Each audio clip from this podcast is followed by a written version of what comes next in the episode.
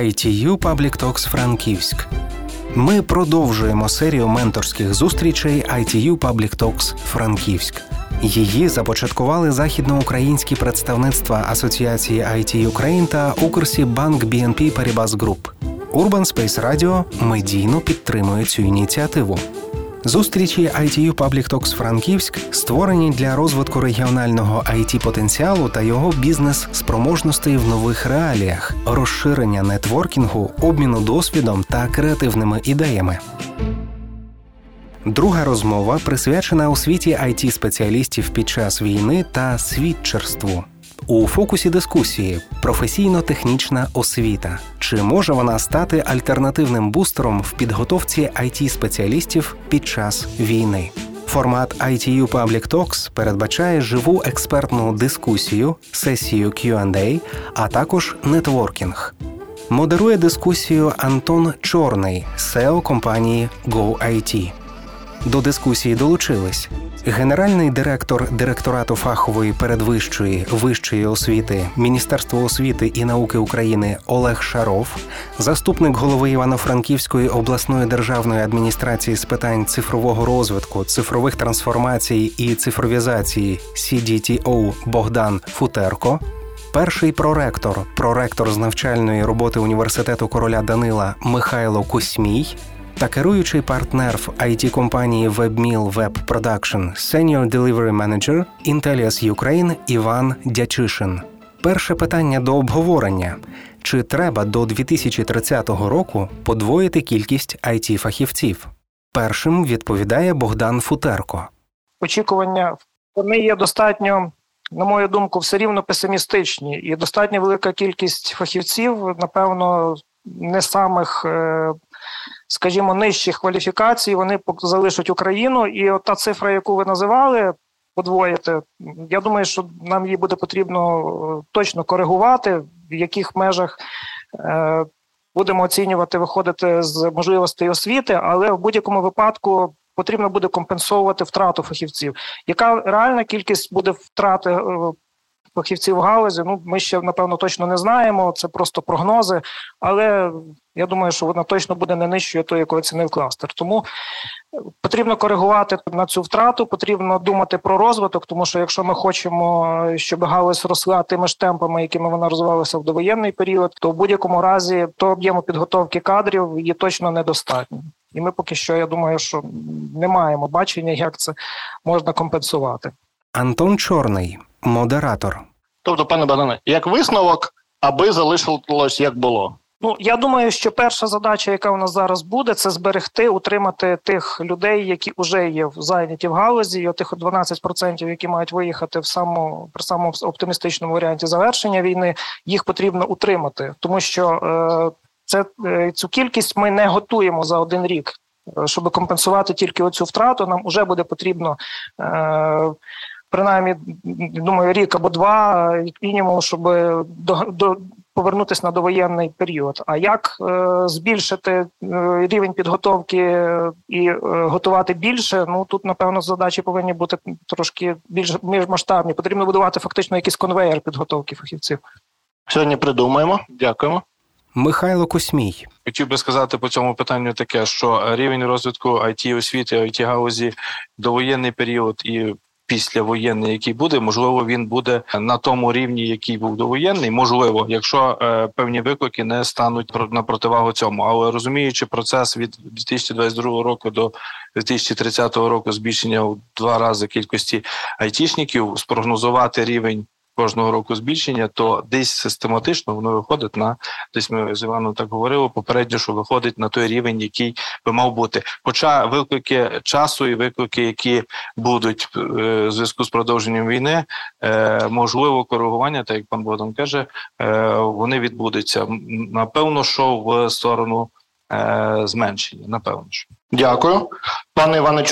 дуже важливо почути вашу думку. Цікаво з цього приводу, тому що ви, як ніхто, знаєте, як змінювалася ситуація, як практик, як людина, яка в цьому повністю там замішана. Скажіть, будь ласка, як це от у вас відбувалося?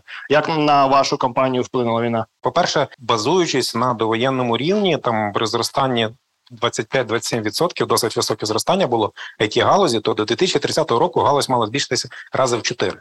Насправді це довоєнний оптимістичний план. Ішло ішло все е, досить шаленими темпами. Прийшла війна, і перший виклик, з яким е, зіткнулася it галузь це е, забезпечити стабільність по усіх клієнтах, по всіх сервісах, яка яким ця галузь надає послуги. Тобто з цим викликом е, галузь більш-менш справилася. Е, відбулося просідання. Насправді відбулося відбулася втрата великої кількості клієнтів українських.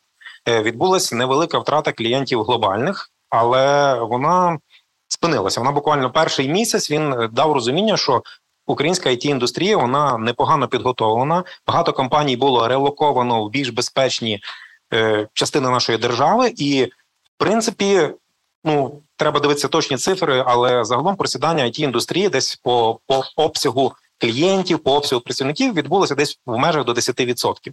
тобто не досить суттєво. Оці бізнес континюті плани, які ми пропрацьовуємо з усіма клієнтами, це безпека і тривалість бізнесу. Вони спрацювали в більшості великих компаній і ну, в багатьох дрібних і середніх компаній.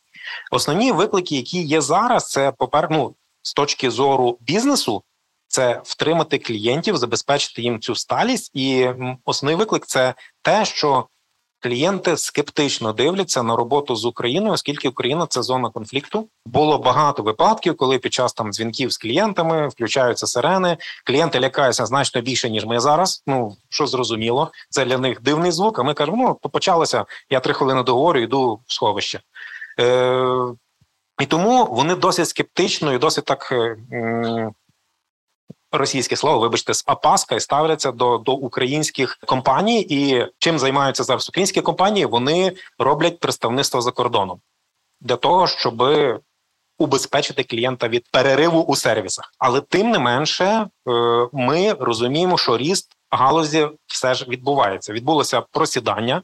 Далі зрозуміло, що окей, українці працюють, вони стійкі, вони навіть за таких непростих умов, коли в країні війна, вони дають якісні сервіси. Вони вони надійні. Це усвідомлення в, в світу проходить так не швидко, і в принципі, якщо брати статистику за останні місяці, невеличкий ріст відбувається. І якщо так дивитися, ну зараз е, більш-менш по очікуваннях ми десь говоримо про 10-12% росту, і це може в перспективі дати подвоєння.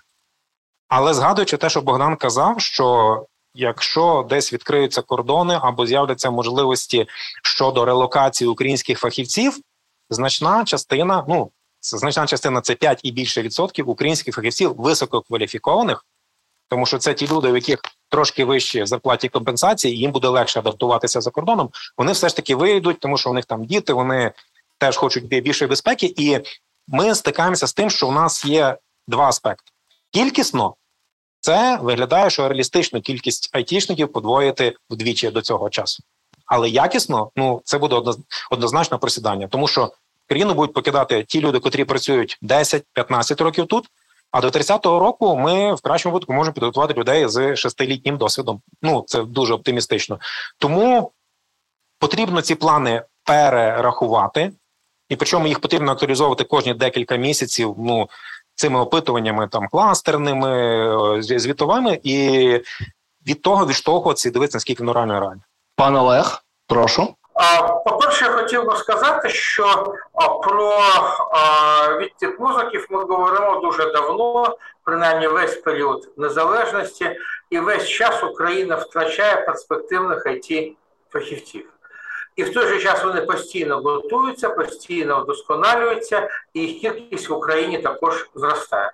Я думаю, що приблизно таку саму динаміку ми будемо бачити в наступні 8-10 років. Може, в певний момент буде а, певний стрибок виїзду, тоді, коли відкриються кордони, але потім ситуація у селі десь стабілізується. З іншого боку, те, що стосується підготовки фахівців, за 10 років ми спроможні збільшити вдвічі кількість фахівців. А це якраз ще задача, яку можна виконати. Якщо поставити задачу за 10 років збільшити кількість фахівців в 3 чи 5 разів, слід чітко сказати, що їх якість катастрофічна впаде. І це теж е, треба враховувати в будь-як при будь-якому плануванні, виходячи зі здорового глузду. Але я чомусь думаю, що ми стикнемося зовсім з іншою проблемою.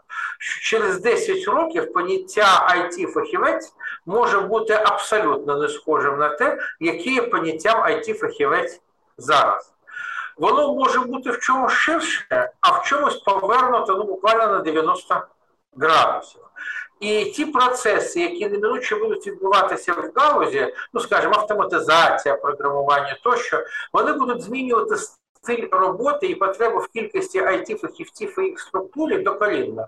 І єдине, в чому я переконаний, що ринок it діяльності за 10 років буде виглядати радикально не так, як в 22-му. І точно також переконаний, що місце України у світовому розподілі праці в 2030 році не буде схоже на місце України у світовому розподілі праці до 24 лютого 2022 року. Дякую, пане Ле, за такий широкий коментар. Ну, в нас є всі можливості зробити ситуацію кращою для нас за ці наступні вісім років. Що у нас виходить по першому питанню? З одного боку, як зазначав пан Константин, it сфера продовжує зростання, і в нас є рік до року зростання більш ніж на 20%, що є досить досить солідним темпом. З іншого боку, як всі зазначають, ще в нас закриті кордони, і люди будуть їхати, і їхати будуть найкраще. До мене вчора приїжджав в Яремче спеціаліст, який допоміг працевлаштувати більше тисячі людей за останні два роки в it сфері. І він приїхав для того, щоб сказати велике дякую, але я поїхав в Німеччину. Це одна людина, яка за собою привела тисячу нових людей, і вона, на жаль, виїжджає. Але будемо робити все можливе, щоб вони поверталися також, тому що всі знають про японське чудо після Другої світової війни. І це чудо воно починалося після того, як дуже велика кількість японців виїхали навчатися або в Велику Британію, або в інші країни. Після цього повернулися, і ми мали супертехнологічну країну. Будемо також робити все для того, щоб у України був такий же шлях. Якщо казати про тих, хто залишається, і якщо казати про те, ким замінювати велику кількість людей, яка на жаль поїде, от у нас є професійна технічна освіта, неформальна освіта, вища освіта. На вашу думку, який з цих секторів освітніх стане драйвером е, якраз того, що в нас будуть нові і нові сотні тисяч програмістів з'являтися? Богдан Футерко. На мою думку, е, ну і напевно на думку всіх, хто спостерігає за підготовкою it фахівців, і ну хто давно в цій галузі, тому що вперше про підготовку айтішників, програмістів я почав перейматися е, десь е, років так 12, може, може навіть 15 тому, коли відкривали Івано-Франківську філію компанії SoftService стояла задача швидко набрати людей. І в мене тоді, напевно, як і в дуже багатьох, хто починає цією цією справою займатися пошуком кадрів, і завжди е, ми чомусь дивимося на вищі навчальні заклади. І думаємо, що от з вузів, напевно, ми будемо мати найкращий приток е, тих е, фахівців, тих людей, яких ми можемо вже взяти на роботу, які будуть ефективно працювати. Виявилося, що це зовсім е, хібна думка. Ну, напевно, вона навіяна тим, що ми всі дивимося на Стенфорд, Міц і тому подібні вузи американські, де є випускники, за які борються такі гіганти, скажімо, як Google. Ось у нас це працює зовсім по-іншому, і на жаль, вузи не змогли е, підготувати. Ну на той момент вони не могли готувати достатню кількість е, хороших айтішників. Зараз ситуація не суттєво покращилася, і е, я думаю, що це навіть складність і проблема не в самих вузах, а в тому, як побудована it галузь Ну, якщо подивимося про типовий е, найм е, працівника в it галузь, то ніхто ніколи не питає диплом про освіту. Ну я принаймні не знаю таких компаній і місцевих, і великих. Е, основний критерій це є успішна співбесіда, якийсь попередній досвід, е, можуть е, велику роль грати міжнародні сертифікати визнаних компаній, які е, абсолютно незалежно собі кожен може отримати без прив'язки до якоїсь освіти. Виходить так, що як така вища освіта в ІТ вона не потрібна, і ми маємо випадки, і в своїй практиці дуже часто зустрічав фахівців, які ніколи не вчилися в вузі, ну або пішли туди тільки тому, що диплому хочуть батьки і наполягають на тому, щоб дитина дитина отримала диплом про вищу освіту. Ну, аргументація така, що ти ніколи не знаєш, чим будеш займатися в цьому житті. Може тобі цей диплом колись знадобиться. Ось і дуже маємо багато випадків тих, хто залишив е, вищу освіту, не закінчив і е, не планує її в найближчому майбутньому е, завершувати. Тому перше, ну до чого я от е, давно мав дійти, але на чому тепер уже буду напевно всюди наполягати, що як такої вищої освіти для там 90, скажімо, 5% it фахівців її не потрібно. Е, залишається ніша справді фахівців якогось іншого профілю, якихось, наприклад, бізнес-аналітиків, не знаю, там менеджерів складних, яких справді повинен готувати вуз, яким повинні даватися фундаментальні якісь дисципліни, професійні, і це повинен бути універсальний, висококваліфікований фахівець для більшості задач, на мою думку, цілком реально і цілком е, успішно може е, справитися профтех і передвища фахова освіта. Тобто, це та галузь, на яку ну я особисто дуже сподіваюся, і під час останніх зустрічей із фахівцями з it галузі із е, фахівцями від освіти я постійно цю тезу доношу. Якщо ми вдало адаптуємо навчальні програми, якщо е, там будуть е, викладачі з достатнім рівнем кваліфікації, які будуть мати визнання у студентів, і студенти будуть їх сприймати як авторитетів, які можуть вчити їх професійній тематиці вчити програмування чи вчити там е, іншим е, специфічним в IT напрямкам, тоді тоді ці е, навчальні заклади можуть цілком спокійно взяти заповнити цю нішу по підготовці масових ну великих великих об'ємів випускників, які може потім взяти галузь. Ще один дуже вагомий аргумент на користь профтеху це те, що діти, е, ну, студенти початкових е, курсів, які там починають навчитися, те ще недавно школярі, вони ще не мають такого ступеня незалежності, як, скажімо, мають уже е, студенти першого курсу університету, які вже цілком імовірно себе визначили в житті, і ті, хто хоче займатися IT, ті, хто хочуть працювати в цій галузі, вони очевидно, що вже навіть себе на перших курсах університеті вони вже себе знайшли і вже можуть навіть бути працевлаштовані.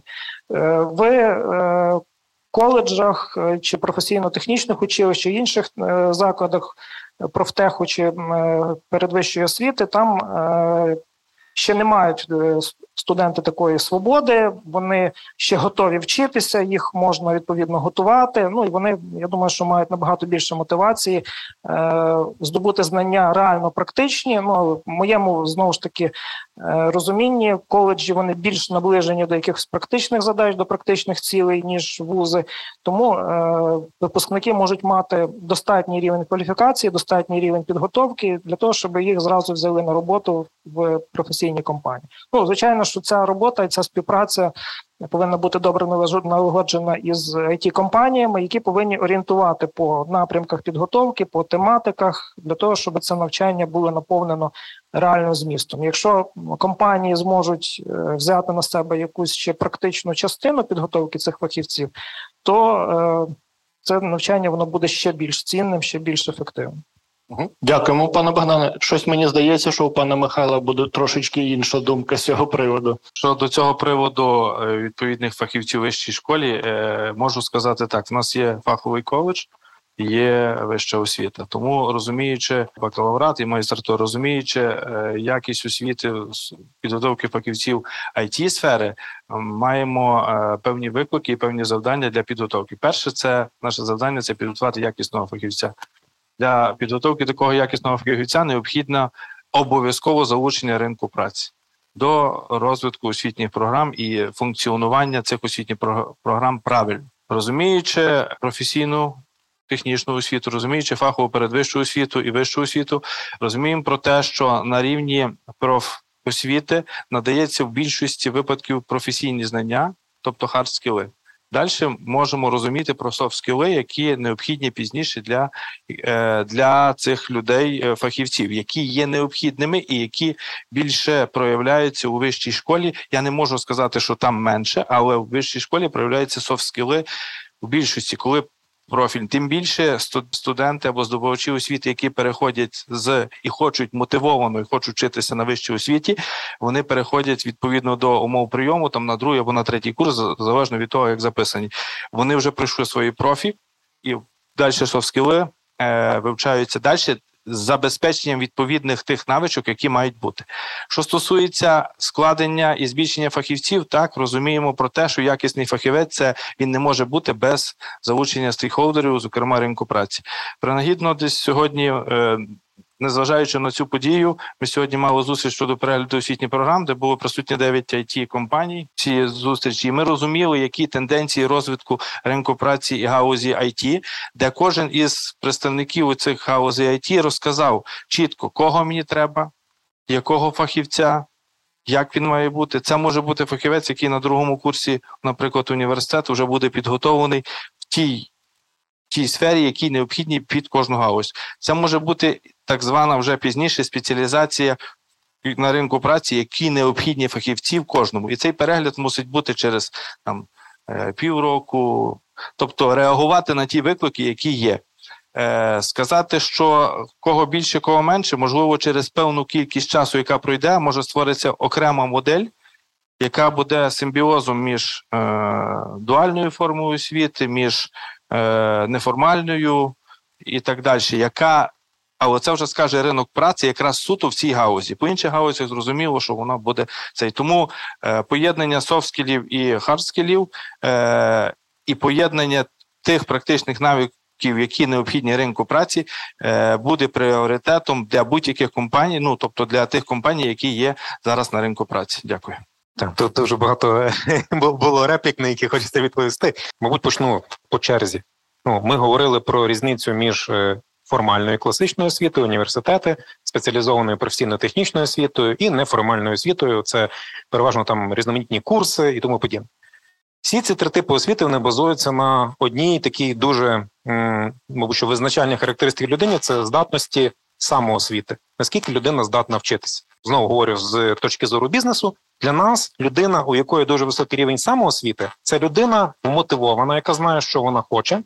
І, в принципі, з точки зору їй не потрібно ніде вчитися. Вона ну, їй не потрібно йти на курси, їй не потрібно йти в училище чи в коледжі, їй не потрібно йти в університети. Їй не треба, так як японцям після другої світової, їхати за кордон, тому що всі навчальні потужності в неї зараз в смартфоні в ноутбуці, інтернет відкриває кордони, і вона може здобути це сидячи вдома, нікуди не ходячи.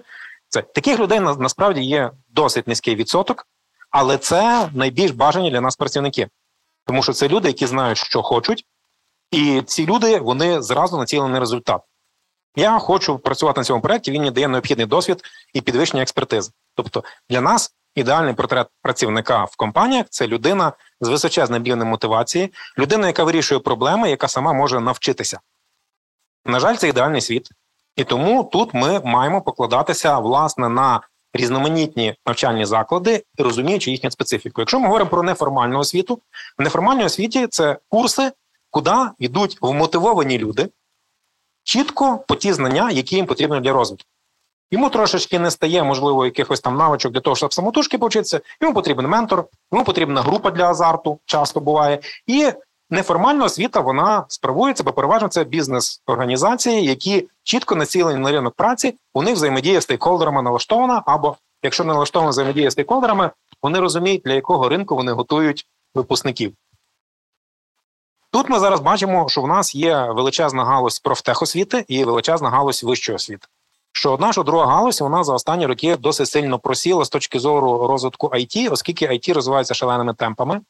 А що перша, що друга галузь, вони є ну державно регульованими, вони на жаль не можуть так швидко розвертатися, і власне працювати старими методами там важко. Ми розуміємо, що і там, і там потрібно залучати it компанії, але потрібно якось, мабуть, більше їхню роль перевести на е, точку зору. От ми сьогодні зранку говорили на точку зору профілювання, як вступ до фаху. Е, розказувати про компанії, дивитися, який напрямок навчання більш корисний, починаючи з точки зору там коледжів, е, тобто це найшвидше можливість спробувати себе в it галузі. Досить швидко можна панувати там не повний спектр інструментів, а ви вивчити там можливо якусь там одну вузьку технологію і вже в ній починати працювати, опановуючи далі. Ну те, що Богдан казав, опановуючи далі якісь там інші. е, суміжні спеціальності навички. І от задача профтехосвіти якраз полягає в тому, що це найлегший крок для старшокласників спробувати себе в ІТ, починаючи там з якихось можливо маленьких робочих груп в коледжів, е, технікумів. Це варіант показати людям можливість, показати студентам, учням, яким вони можуть стати. Якщо ми говоримо про університети, університети в цих швидкозмінних умовах вони не ну, вони не встигають мінятися, і задача університетів це бути платформами, де можуть зустрічатися студенти, викладачі, it компанії і бути такими собі ну хабами, напевно, що освітніми хабами, які дають загальну освіту, плюс відкривають можливість для працевлаштування в ІТ шляхом точкових взаємодій по там різноманітних практикумах, воркшопах. Ми там говорили з менеджером УКД, там хакатонах і тому подібне. Тобто університети вони не можуть відмовитися від класичної програми навчання. Ну оскільки університет це класичне навчання, але вони можуть доповнити це отакими платформеними інструментами. Тобто, профтехосвіта це профілювання, легкий старт і легка спроба, яка далі включить людей. Ну ще одне питання: от у нас великий ризик, маленька конверсія власне тих людей, які вчаться, до тих, які йдуть працевлаштувати. Реально там 10% це, це дуже високо. І от нас не стає для учнів, студентів, ну не стає мотивації. Тобто, переважно там треба треба думати, як правильно присуватися мотивацію. Ну, десь так, дякую. Дякую. Пане Олег. Знаєте, цікава дискусія. Я дозволю собі трошки спробувати повернути її в інший бік. З точки зору загальних вимог роботодавця. Ринок праці в it сфері висококонкурентний, грошовий ринок і дуже вимогливий до людей. Одні з класичних ключових і жорстких вимог до людей цього ринку ну це те, що часто називається IQ. І а, це IQ, по-перше, формується у людей в різному віці, і у більшості формується пізніше, ніж раніше. І по-друге, для його формування потрібна достатньо серйозна, фундаментальна культурна, а, культурний фундамент, на якому це IQ може бути побудований. Та дуже невелика кількість людей, у яких IQ цей виходить на такий рівні 15, 16, 17 років, ну зазвичай в заклад профтехосвіти ви цих дітей не затягнете нічим. Якщо вони, скажімо так, не сприймають фундаментальну освіту як таку, у кращому випадку підуть до фахового коледжу. Якщо вони сприймають фундаментальну освіту, вони все рівно підуть здобувати вищу освіту, навіть можливо на шкоду більш пізнього початку професійної кар'єри. Якщо ж казати інших людей, у яких самомотивація і відповідно які формуються пізніше, в 19, 20, 21, 22 роки, то тим більше навчання в закладі профтехосвіти з 15 до 18 років, чесно кажучи, нікому нічому не допоможе.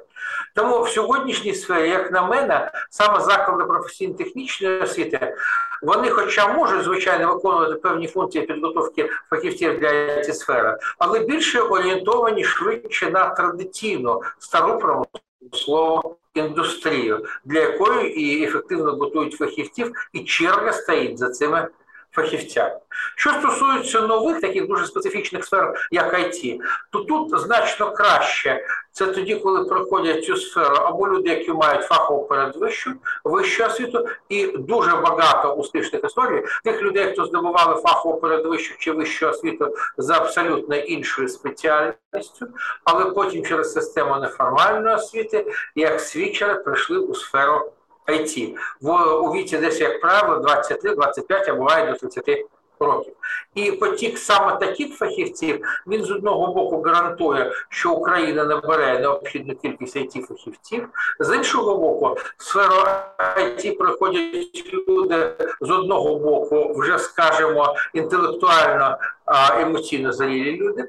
З іншого боку, вони готові і мотивовані вчитись. Ну і нарешті третє, вони вже розуміють, що таке конкурентна боротьба на ринку праці, і готові до цієї боротьби, до її правил і відповідним чином перемагають. Тому, як на мій погляд, то не варто недооцінювати вищу освіту, якщо не як таку вищу it освіту, то побуду, то скажімо, формування певного фундаментального рівня знань і світорозумінь, якщо хочете культурної зрілості. Трошки тут на другому плані фахова передвища освіта, але ну, вона теж виконує багато з цих завдань. Дуже серйозну роль відіграє освіта неформальна, а відіграють свічери. Ну і почесне четверте місце цьому переліку, я думаю, займуть заклади професійно-технічної освіти, що ніяким чином не применшує їх роль.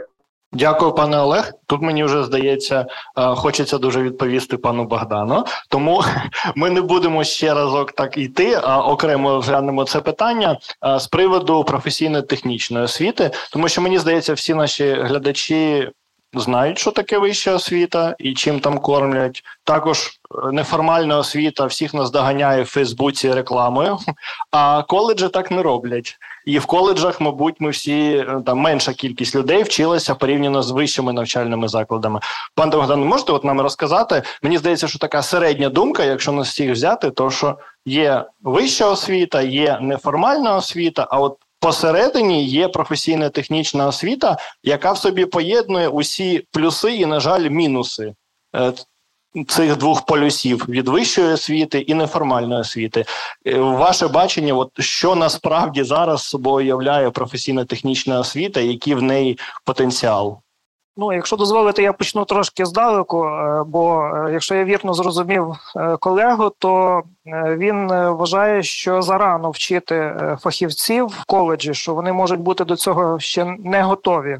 Ну там за рівнем зрілості інтелекту, чи там маємо дуже багато успішних прикладів, коли навчання програмування починається ще у школі, і Є тут е, навіть присутня присутній чоловік, який успішно робить це вже багато років, готує школярів. Та Сергій Михайлович, то я про вас скажу, Сергій Михайлович Щиряков. Тобто, можна виявляється успішно вчити дітей, і мені здається, що навчання дітей воно має е, ще більш е, таку важливу цінну річ, як профорієнтація, тому що от те, що каже Іван, всі ці роки фактично it галузь вона наповнювалися за рахунок людей, які вчилися самі. Ну зараз можливо ця тенденція трошки вже е, спадає, але принаймні ті той період, який я пам'ятаю, бо останні роки я вже не е, безпосередньо не є в it галузі, але е, всі ті роки, коли я був там, то ми бачили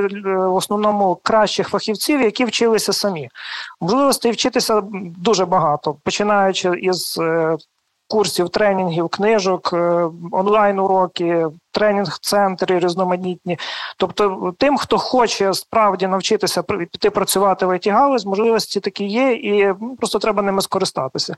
Але є дуже багато дітей, напевно, які не знають, що це таке, в яких немає друзів, які працюють в it галузі, яких немає батьків, які можуть сказати: От дивися, от є такий цікавий напрямок, чому би тобі не спробувати, і які просто не мають можливості спробувати. Може, ми втрачаємо велику кількість тих е, дітей, які могли би піти працювати в галузь які можливо ну десь повернуться туди, десь е, розпробують її пізніше, але вони не вчасно зробили той вибір. І от підготовка дітей. Е, така рання профорієнтація, яку можуть робити незалежні навчальні центри, які е, дуже хотілося б, щоб робили позашкільні навчальні заклади, тому що я прийшов в ІТ е, фактично із е, колись був такий е, гурток юних техніків. Ну, станція юних техніків, гурток там по-іншому називався.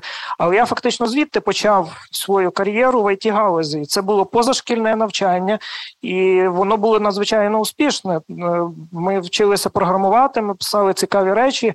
І думаю, що якщо от зосередитися на підготовці дітей, то ми можемо дуже дуже сильно збільшити притік майбутніх фахівців уже в коледжі, професійно-технічні навчальні заклади. Ну і якщо тепер говорити про їхню роль, то на мою думку, вони є менш зарегульовані законодавчо. Це те, на що завжди е, ми натрапляємо, е, коли говоримо про вищу освіту, коли ми маємо навчальні програми і університет просто не може е, бути настільки вільним, щоб її адаптувати і бути відповідати критеріям ринку, критеріям галузі. Хоча вони цього точно хочуть. Я не можу, думаю, що не знайдеться жодного вузу, який би не хотів підготувати хорошого фахівця, віддати його в галузь, так щоб рекрутери приїздили там, знаю, з другого, третього курсу в університети і вже собі набирали майбутніх фахівців. Тобто університети точно це хочуть, але їхня зарегульованість їм не дає такого маневру. Коледжі можуть це собі дозволити. Ну, на мою думку, mm. наскільки я вивчив, е, скажімо, це питання.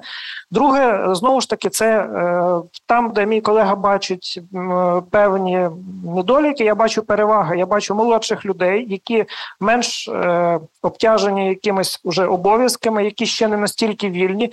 І якщо правильно їх зацікавити, якщо ми будемо мати хороших фахівців, хороших викладачів у е, коледжах і профтехах, то цих дітей ми можемо вже готувати базовим речам. На старших курсах тих же самих коледжів профтехів ми вже можемо готувати з них абсолютно повноцінних програмістів, повноцінних фахівців, яких ми е, дуже часто і брали з коледжів. Тобто, ну, у нас е, в компанії е, було дуже багато випускників коледжу електронних приладів. Директор також присутній зараз тут, і вони були зовсім абсолютно готові до роботи. Тобто, це не були, е, скажімо, ті ну, як студенти, які приходили до нас і казали, навчіть мене щось. Вони були мали базові навики, вони вміли користуватися інструментами, вони мали знання іноді мов програмування достатньо глибокі і могли робити цілком успішні проекти навіть самостійно. Тому uh-huh. я думаю, що при правильній організації роботи, правильній співпраці з it компаніями, то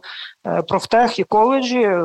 Враховуючи їхні переваги і вік їхніх студентів, вони можуть насправді заповнити той попит на е, фахівців який буде точно найближчим часом тільки зростати. Чудово, дякуємо. Бачимо, що пан Олег в зумі руку підняв. Пан Олег, будь ласка, мені було дуже цікаво послухати колегу.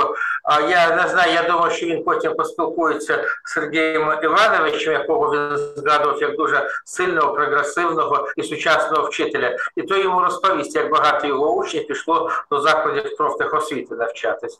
А друге, відносно зарегульованості, я хочу сказати, що академічні свободи найбільше мають університети, і якраз там зарегульованості найменше середній рівень зарегульованості в закладах фахової передвищої освіти і вщент зарегульований освітній процес в закладах професійної професійно-технічної освіти. Причому все це цілком логічно і зрозуміло, тому що чим більш, скажімо так, високий рівень, професійний рівень викладацького складу, тим більше обсяг академічних свобод. Ну а те, що ті діти, які обирають фахові коледжі, ідуть здобувати достатньо швидку практику орієнтовану освіту, є дуже перспективними в тому числі на ринку it освіти, я повністю поділяю. Дякую. Мені здається, найменший рівень регульованості все ж таки в секторі неформальної освіти, але то таке. Колеги, також дуже швиденько, півтори-дві хвилини. Е, давайте з вами помріємо, що у кожного з нас є срібла пуля, і ми можемо цією сріблою пулею вирішити одне, але найголовніше питання для того, щоб покращити якість освіти в it сфері. Ну ми розуміємо, в кого б ми її направили, але ми зараз кажемо про наші внутрішні проблеми. Михайло Космій. Ну, щоб покращити якість освіти, однозначно ми вже говорили на спочатку, що необхідно залучити it фахівців рівня, залучити їх до реального освітнього процесу, реально. Тому що е, з вимогою часу ми розуміємо зараз воєнні дії, які є, але з вимогою часу it фахівці топ рівня або середнього рівня, вони не мають часу дати свої знання, передати учням. Тобто вони не були дуже зацікавлені, бачучи по цьому, не були дуже зацікавлені в цьому в контенті щодо е, розвитку освіти. Ну були зацікавлені щодо контенті розвитку освіти, але не мали часу передати свої знання студентам. Е, сьогоднішній стан it е, освіти дозволяє залучити it фахівців до е, до навчальних процесів, адже там є поле або діяльність для отримання собі е, клієнтів, які будуть працювати пізніше. Я правильна подача цієї освіти і правильно структурно вибудувати структурно логічну схему від початку до кінця, що має бути, це є першочергове завдання, яке має бути фахівець. Ми десь сьогодні теж говорили зранку про те, що має бути фахівець в кожній фірмі, потрібно інші, ну різні фахівці, так але цей студент має пройти оці всі щаблі і знаючи, що він. Наприклад, у одній спеціалізації в it, в it сфері він є, пройшовши всі там 9 чи 8, які подають е, роботодавці пропозиції. Якщо вони і він в одній сфері, він собі переходить в цю сферу, пройшовши всі, аналізуючи всі конкретні цілі. Він на другому курсі, на третьому він вже обізнаний з хардскілами. І четвертий курс, е, як якщо говорити про вищу освіту, він є це дисципліни вільного вибору, які мають можливість вибирати любо для любе софт-скілів, які мають то, що йому бракує. Ось це буде рівень того, як пройде, тому що фахівець міняється кожного року. І ринок праці є мінливим, який необхідний для для реагування на ті завдання, які ставляться саме сьогодні. Перегляд освітніх програм, е, визначення, так як ми говорили, портрету людини, яка зараз необхідна на ринку праці, є пріоритетне завдання будь-якого навчального закладу і будь-якої спеціальності IT, незалежно від того, який має бути чи це фахова передвища, чи це вища освіта, і так далі. Пан Михайло, тобто, якщо одна пуля, то це е, ви спочатку сказали про адекватну матеріальну мотивацію і зацікавленість викладачів. Пан Іван, мабуть, що найбільше хотілося б it компаніям, це власне проактивність від тих закладів, які дають випускників з точки зору, вони розуміють і готові надавати випускників з необхідним рівнем знань. Це тому, що то, то, що ми зараз вирішуємо, це ми вирішуємо реактивно проблеми, які є зараз. А хочеться, щоб коли ця проблема настає, ми вже мали ну були до неї готові. Це завжди так хочеться.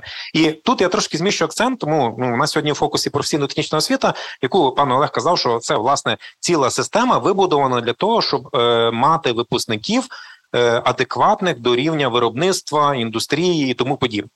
І якщо тут дивитися проактивно, ну у світі зараз відбувається четверта промислова революція.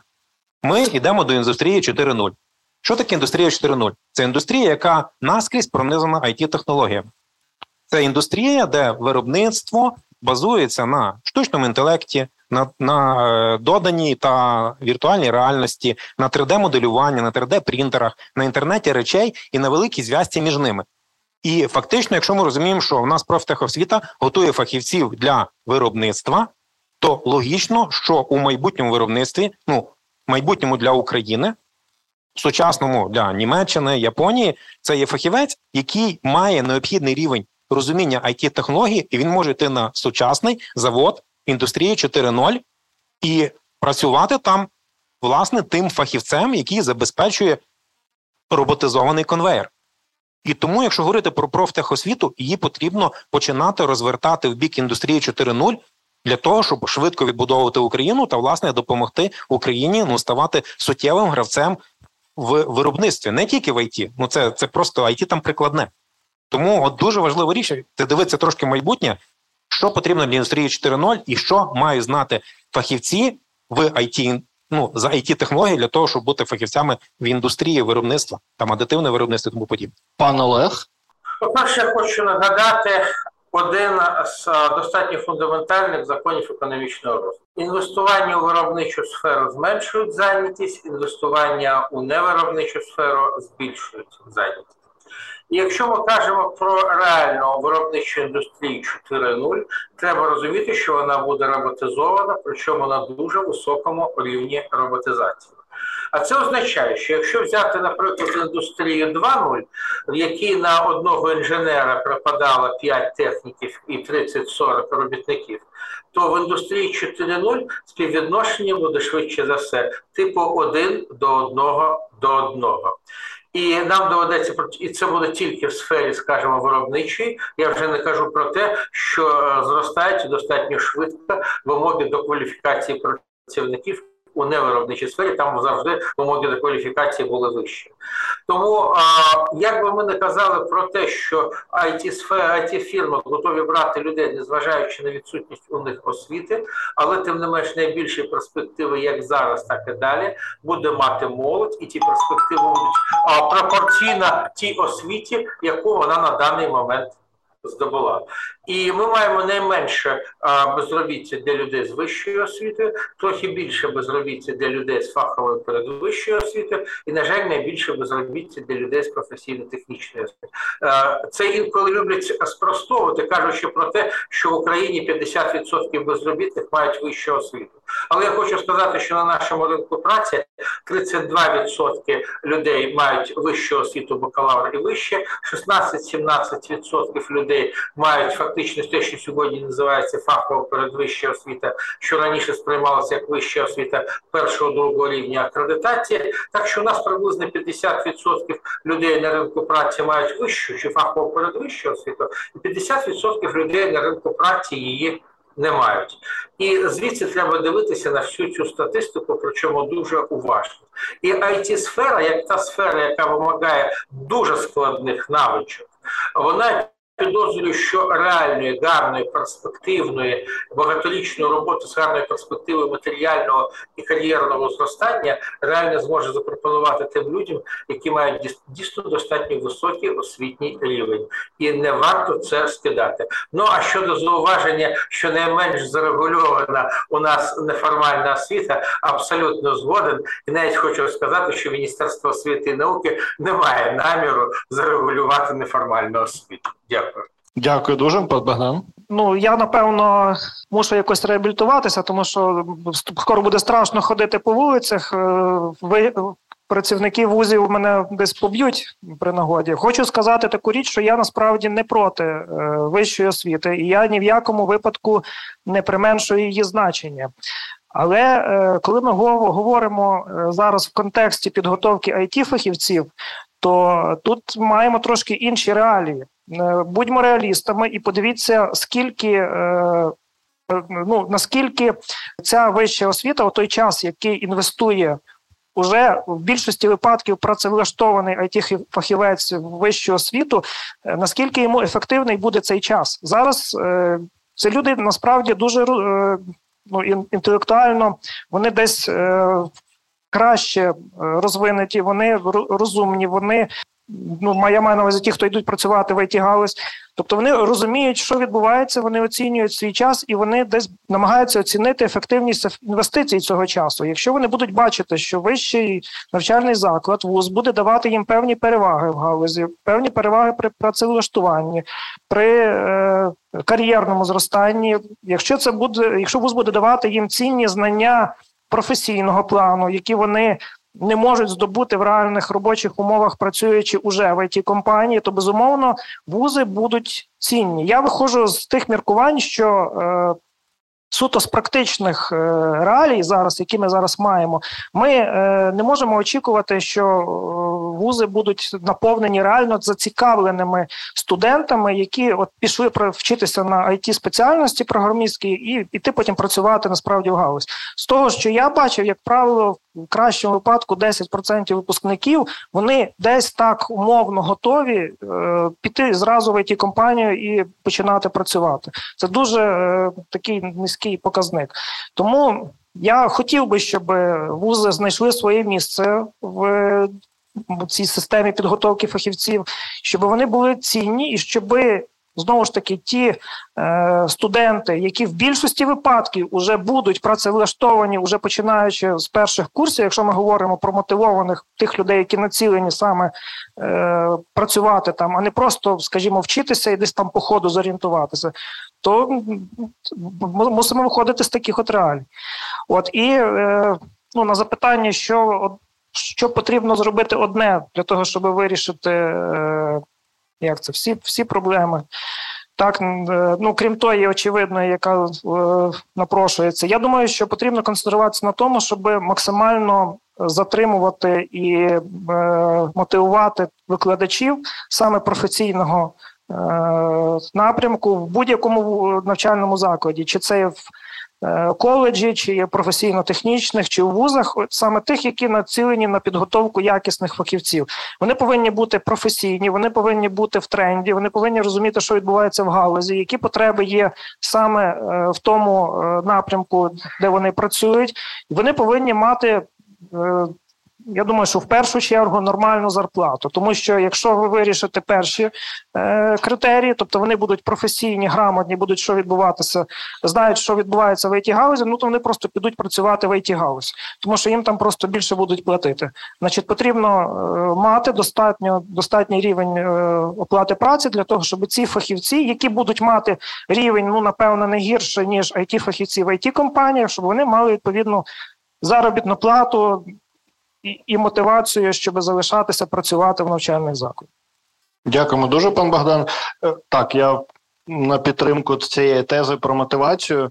Е, вчора побачив в одному з пабліків Фейсбуку, як один з викладачів, досить топових викладачів, скинув картинку е, там, де здається, або робота UA, або Work.ua провели дослідження там середніх заробітних плат, і там програміст 183 тисячі гривень в них був вказаний, і а викладачів там звичайно не було. І він у цьому пабліку викладацькому запитує колеги, а де ми?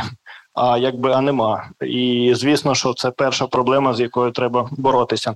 Добре, по одній хвилинці. Останнє питання, і будемо переходити до е, питань з залу. От якщо уявіть, ви відповідаєте за всю it освіту в Україні, у вас є необмежений бюджет, куди б ви його спрямовували? Ну я буду дуже короткий. Я вже відповів на це запитання. Потрібно ці кошти віддати викладачам, які вкладаються, щоб вони мали мотивацію готуватися, залишатися в цій освіті, і щоб вони тягнулися до того професійного рівня, який є в it фахівців в it компаніях. Дякую. Я думаю, що е, ті кошти треба спрямувати на розвиток студентських стартапів, де б вони мали можливість розвиватися не тільки в таких фінансово е, перспективних, великих, можливих, а в соціальних проєктах, напівсубсидіарних, які мають можливість е, навчитися, побачити, що ти є в процесі, підвищити свої професійні навички і зрозуміти потім всю складність процесу навчання, що тобі необхідно, і де тобі вибрати навчання, ну підвищити ці рівень знань, на якому рівні? На третьому, на другому, на четвертому курсі, чи прийти в фаховий коледж, чи професійно технічну, і далі продовжити навчання задля цього, тому що стартапи різний розвиток стартапів, але суто в цій екосистемі, де вони перебувають, вони дають можливість мотиваційно піднятися, дають можливість або показати іншим, які прийшли в лапках аля за диплом, дають можливість розвинутися і дати можливість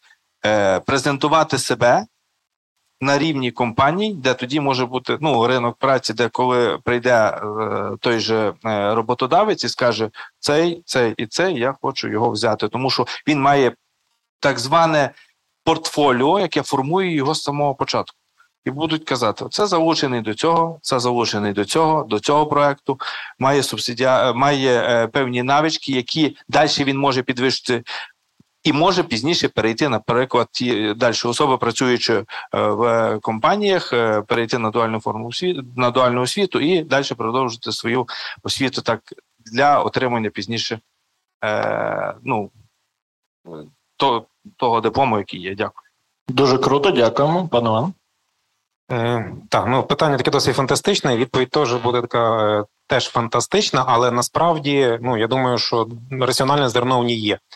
Е, ми всі люди різні, ми всі талановиті. В кожного є свої сильні сторони, в кожного є свої слабкі сторони. І якщо ми говоримо про формальну освіту, це іде собі така загальна зрівнялівка. Всіх вчать однаково, до всіх ставляться переважно однаково.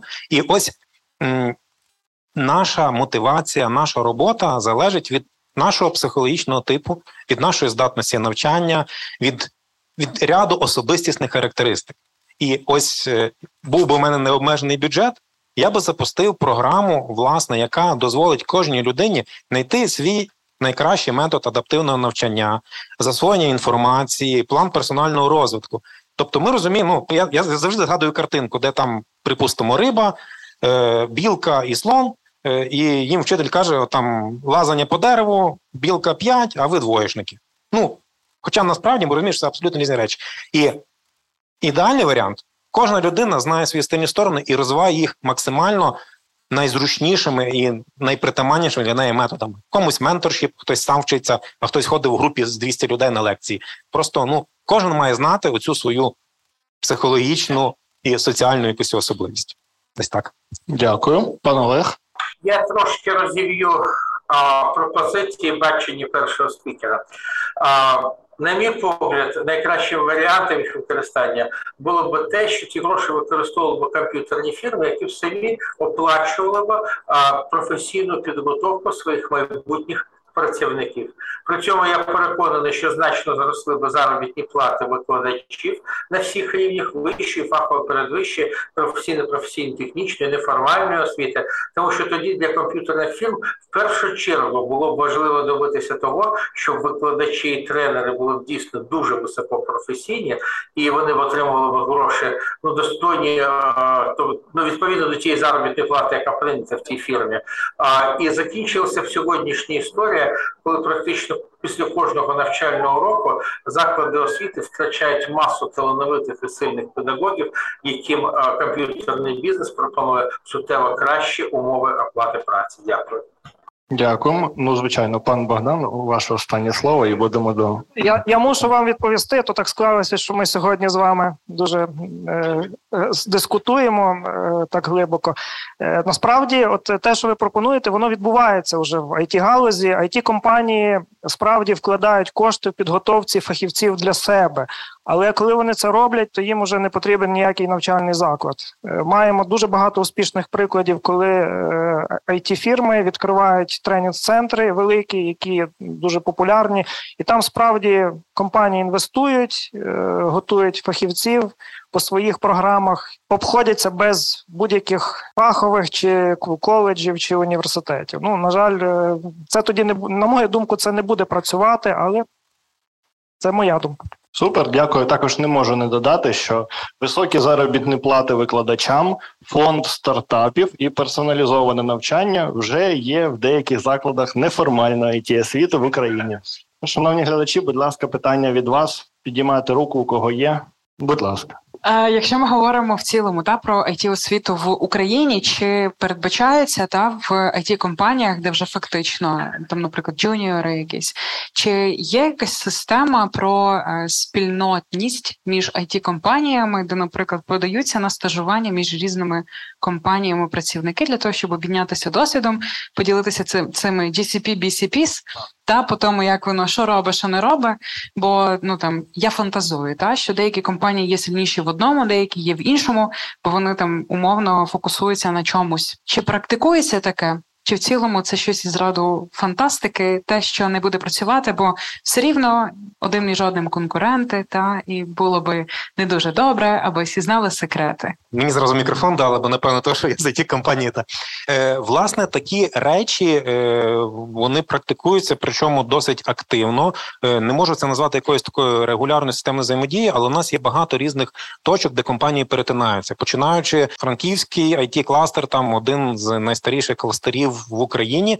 Це власне метод. Ну це, це власне така платформа, де кооперується багато десятків it компаній, і це як мінімум керівництво компанії між собою обмінюється там різноманітними підходами щодо ведення бізнесу, е, спільне подолання проблем, в тому числі з it освітою.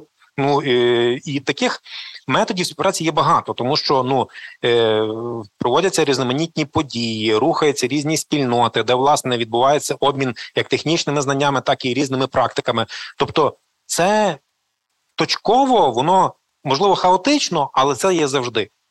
Є такі моменти часто, що одні там одна компанія може собі замовити послуги крутих фахівців з іншої компанії. Вони їм проводять там якесь донавчання, Е, воркшопи, менторшіп і тому подібне. Тобто, у нас виходить як е, українська індустрія, ну з одного боку, вона ніби велика, але та ж сама польська, вона вдвічі більша.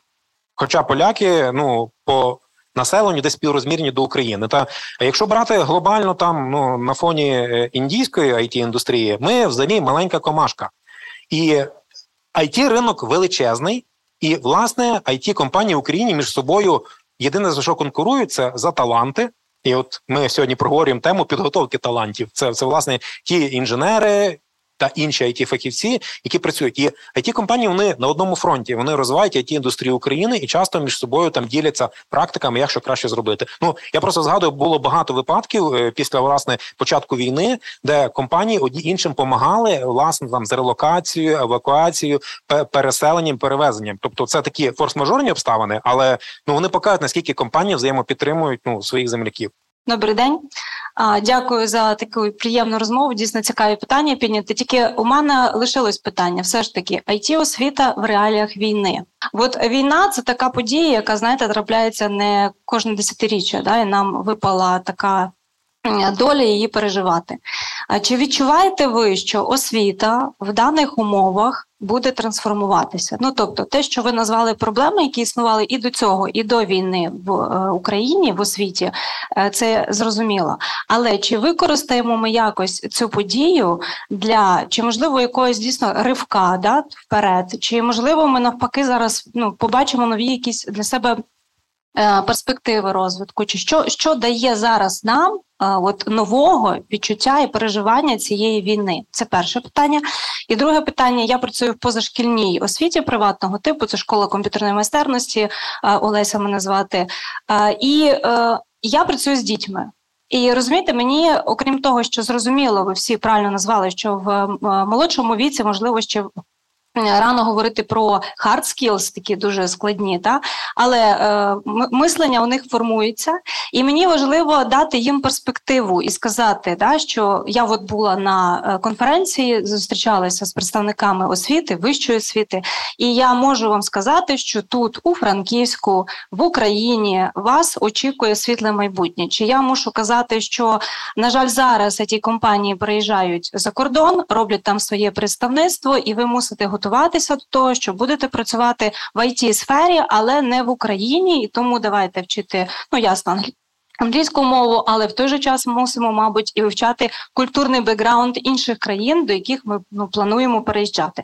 От я би хотіла почути, що ви зараз бачите перспективи, які ну найближче, можливо, 10-12 років. Я напевно почну, потім передам освітянам. Хоча я теж освітянин вже років 17, напевно. Я почну ну за, за, задам тему, що насправді ми, мабуть, маємо бути дуже вдячним ковід епідеміям, тому що вони власне підготували і it індустрію, і не тільки it освіту до того, що можна працювати і в військовий час, тому що е, дуже багато компаній вони. Впродовж там першої половини 2020 року вони трансформували як свою внутрішню співпрацю, вони навчили людей працювати з дому, вони навчили студентів вчитися з дому. Про якість та ефективність не будемо зараз говорити. Вона ну ми всі розуміємо, що вона просіла. Але якби би не було цього ковіду, ну я не знаю, як би освіта і it індустрія пережили там перший місяць війни. Далі передаю. Так, е, дуже гарне запитання, дуже вдячний. Е, всі запитання, які були, дуже дуже хороші. Я думаю, що ці виклики, які зараз є, і та е, будь-яка, будь-яка, чи це війна, чи це ковід, чи це щось буде інше, воно все одно дає якісь перспективи для розвитку. Тому що ми це ще не розглядали і ми це ще не пробували. Нам треба пощупати. Ми пощупали, зрозуміли, як воно працює.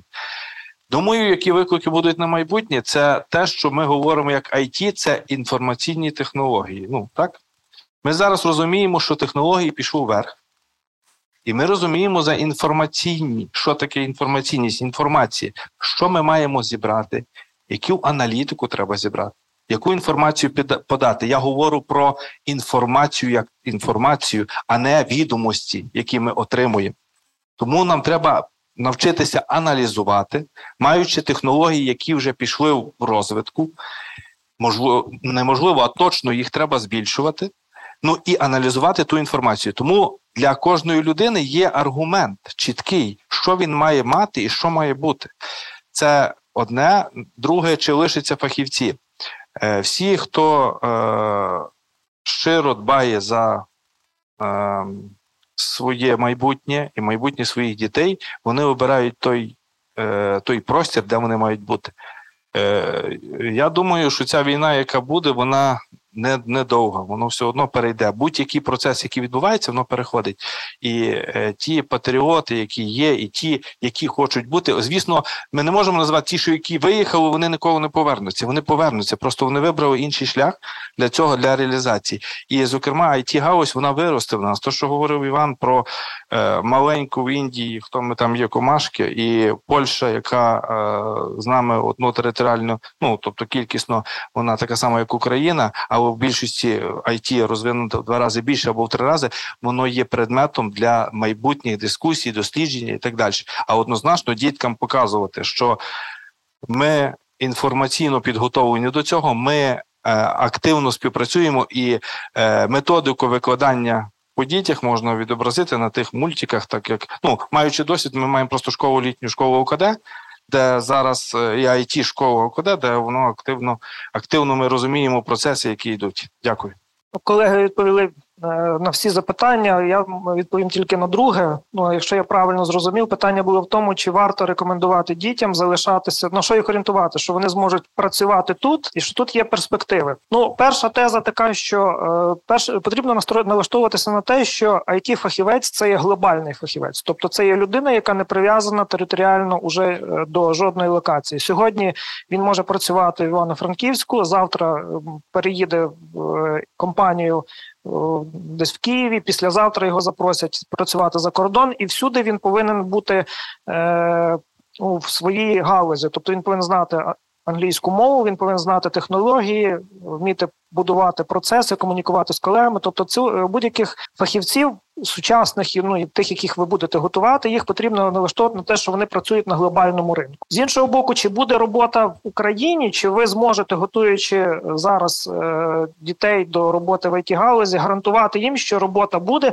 Можу вам впевнено сказати, що робота точно буде. Галузь буде зростати за будь-яких умов і як показав і ковід, і вже перших півроку війни, те, що ми бачимо, ну бачимо різні настрої фахівців. Вони точно десь будуть змінюватися, і при тих всіх труднощах, які ми маємо з зараз з утриманням клієнтів, з е, доведенням того, що Україна є справді надійним партнером в цих е, проектах. Ну вони будуть під час війни, звичайно, що будуть, тому що якщо є можливість для клієнта віддати роботу в більш спокійний е, регіон, де гарантований результат, ну він напевно буде віддавати перевагу. З іншого боку, е, компанії, які мають добру репутацію в Україні, вони все рівно будуть отримувати свої замовлення. Після війни все рівно все повернеться. Я вважаю до, до, до воєнного рівня. Галузь буде зростати, і попит на it фахівців він буде е, дуже дуже сильно збільшуватися. Тому всі ваші випускники, дякую за те, що ви працюєте в закладі позашкільної освіти. Вони точно будуть мати працевлаштування і на них буде попит. Давайте останнє питання і будемо рухатися далі. Е, що я хочу сказати? У мене є зауваження, чому, наприклад, я не бачу представника е, державної сфери освіти вищої. Умовно назву це е, чому в мене це питання виникло? Тому що е, Ізраїль, е, ну книжку Країна стартапів багато читали. Так вкладав власне в освіту величезні гроші. Під час війни ніхто не відчував е, з бізнесу, е, який приїжджав туди в Ізраїль, їхні зацікавлені сторони, і е, сама освіта там не, відчувала, що іде війна. Так ні сфера освіти, ні ну ми знаємо, що це все через армію. Як ця освіта це відбувається в Ізраїлі, але Якщо от держава поставила собі питання два рази збільшити до е, 30-го року, то е, як держава це планує робити? Якщо не залучаючи державну сферу освіти, так е, в цю е, сюди, то тоді е, ну правильно сказав Іван Примаченко, так прізвище це засновник Прометеаса, що фактично зразу треба всім виписувати дипломи, і оце відтерміноване безробіття через 4 роки нема чого продукувати. Не потрібно цього робити. Але все одно я, наприклад, в мене випускниця одна дівчинка, а друга сьомий клас закінчила. І я знаю, що ну вузи, наприклад, вони не державну сферу освіти планують. Одна і друга вузи, які дбають приватні вузи, та вони фактично виховують для себе свого абітурієнта, починаючи там з шостого класу, мене дитина чітко знала, який вона хоче, вуз хоче, і е, дякуючи цьому вузу, це виховання фактично йшло ще з сторони вузу. Так само друга дівчинка, яка хоче айтішницею бути, вона теж е, відвідуючи літні школи, е, ну це не в Франківську, але відвідуючи літні школи, де волонтерять студенти, а не круті викладачі з високими зарплатами, хоча це приватний вуз і там хороші зарплати викладачів. Оці студенти вони виховують теж, грубо кажучи, тих своїх майбутніх абітурієнтів цей вуз. Тому в школи треба починати повністю згодна з позашкільної освіти, само собою. До речі, не дуже великою популярністю і користується ця освіта серед дівчат, наприклад, гендерне питання. Та тут дуже мало дівчат іде в цю сферу, хоча це е, та ніша, куди ну я, я, наприклад, бачу, от от де буде ріст. Це власне е, гендерне питання в цій сфері, і це школи треба виховувати. А питання в мене якого плану? Чому немає державного? Та чому які тоді ставки робляться на державну сферу освіти е, в, в it освіті? У е, мене великі питання після цієї дискусії все одно залишається. Хоча мої діти будуть вчитися в приватній сфері. Так. Це просто так до теми. Дякую вам. Мабуть, пан Олег. Пан Олег, вам є що додати за всю нашу державну вищу освіту? Я підозрюю них відпустки. Ви знаєте, державна освіта поки що залишається домінуючою в цій сфері. Це добре чи погано? Це погано тому що це означає, що бізнес фактично перекладає на державу свої функції по підготовці фахівців. Рано чи пізно це поступово буде змінюватись в це я вірю, і це дозволить державним закладам все-таки перейти від традиційної для них зрівнялівки до більш диференційованого підходу до абсолютно різних людей з урахуванням їх інтересів. Тим більше, якщо казати про подальші перспективи, я залишаюсь при цій самій точці зору, що ми через 10 років років не будемо казати про перспективу it освіти і про перспективу працевлаштування в it сфері. На цьому місці буде три чотири, а може вісім різних сфер, а, які будуть мати свої окремі назви, і кожна з них буде мати свого свою окрему систему працевлаштування, свого працівника і свої перспективи. Дякую. Е, у мене більше питання, пане Олеже, ви далеко не відключайтеся, бо колегам я позиціоную інструмент, а до вас буде десь питання на все це е, чинне товариство. Звати мене Геннадій, Центр європейської інтеграції. Е, питання наступного характеру.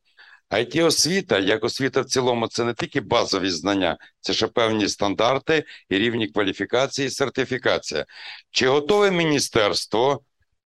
Як державний орган управління і е, десь підключитися до it спільноти як до асоціації е, і впровадження своєї освіти, бо в Європі існує наступний досвід. Професійними освітами займаються профільні ремісничі палати. І вони собі підбирають, яких фахівців потрібно, яку кількість фахівців потрібно, і який рівень освіт, освіченості їм потрібно. І одна з організованих ремісничих палат, скажімо, it е, спільнота в Україні, вона найгнучкіше найшвидше може впровадити європейський досвід в тій самій Німеччині. Створення ремісничих чи професійних навчальних установ по тому рівню освіченості, які потребують самі галузі, і от питання до е, істеблішменту урядового: наскільки ми готові піти на зустріч ремісничим спільнотам і не тільки it освіти, щоб розрегулювати процес е, викладання, методик викладання і сертифікації того чи іншого рівня освіти даній галузі. Дякую. Якраз зокрема співпрацюючи з асоціацією IT Ukraine, за останні 5 років ухвалило дуже багато рішень, саме спрямованих на дерегуляцію. Аж до того, що сьогодні закладу вищої освіти не потрібно ліцензувати жодної комп'ютерної спеціальності. Він може відкривати їх самостійно, самостійно складати навчальний план, самостійно формувати освітню програму, самостійно набирати і готувати фахівців. Ну да, студентів, ну да, звичайно, потім доведеться акредитувати цю програму в національному агентстві і забезпечення якості вищої освіти. Взагалі, коли починаєш розбиратися тих конкретних ситуаціях, коли хтось каже про якусь зарегульованість, раз за разом з'ясовує, що це не державний нормативний документ, бо у сфері вищої освіти державних нормативних регулятивних документів за останні 8 років стало в рази менше. А це якийсь документ місцевого рівня, причому хтось його просто виписав з старого державного документу 20-30-річної давнини. Ось цим час від часу стикаєшся. Так більше того, ще й кажуть, що це документ міністерства. Хоча міністерство давно такий документ скасувало.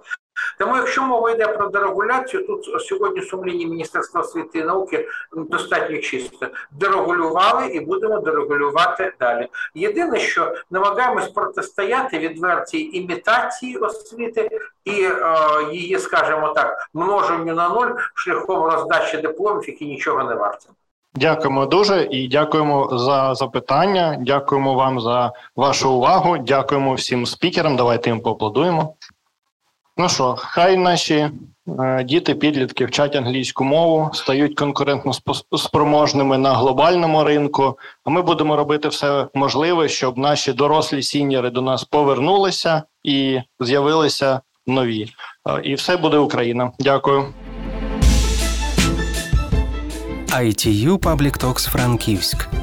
Ми продовжуємо серію менторських зустрічей ITU Public Talks Франківськ.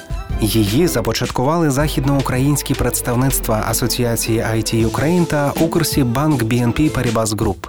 Urban Space Radio медійно підтримує цю ініціативу. Зустрічі ITU Public Talks Франківськ створені для розвитку регіонального it потенціалу та його бізнес-спроможностей в нових реаліях, розширення нетворкінгу, обміну досвідом та креативними ідеями.